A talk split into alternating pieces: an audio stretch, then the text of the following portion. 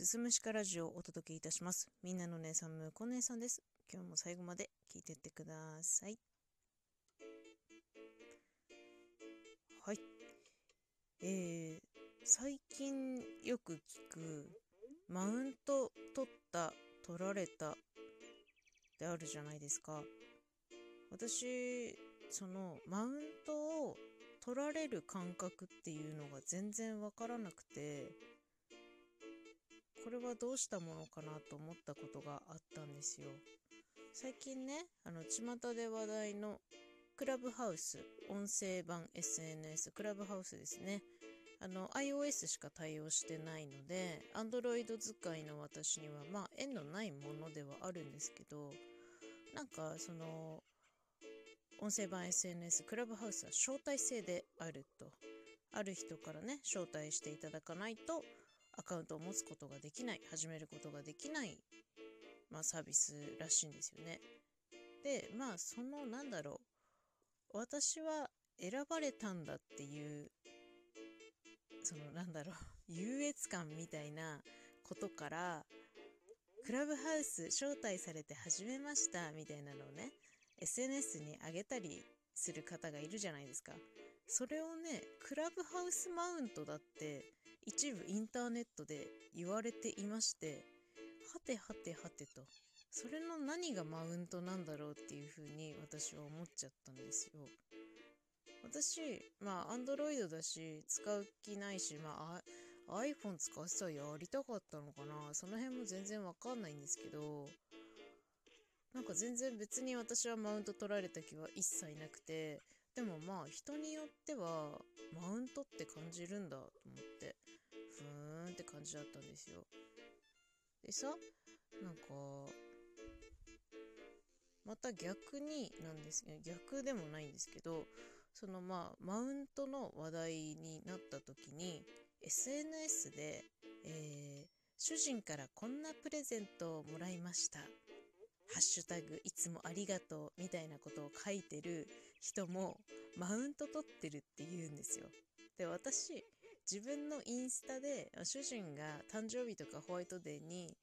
ケーキ作ってくれたり、お菓子作ってくれたりするので、それ載せたりするんですよ。で、まさにいつもありがとうみたいなハッシュタグつけたりとかしてさ、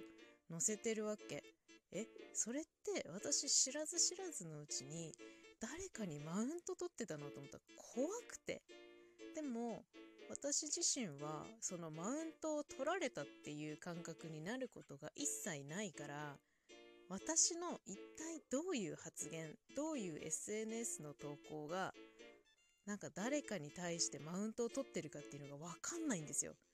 これちょっと恐怖じゃないですか。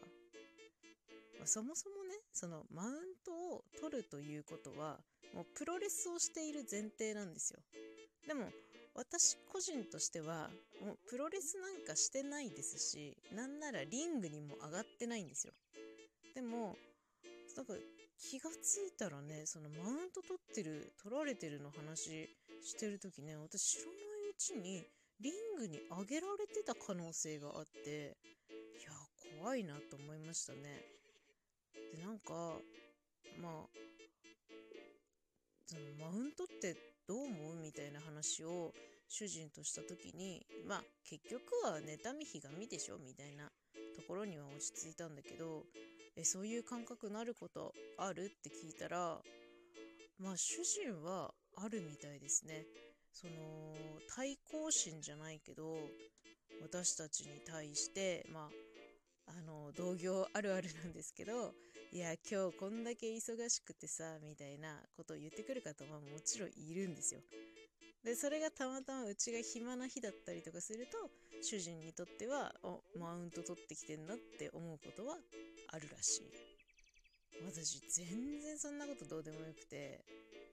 へえ売り上げ良かったんだ。羨ましいっすね。ぐらいにしか思わなくて。なんかそう羨ましいで止まっちゃうんですよ。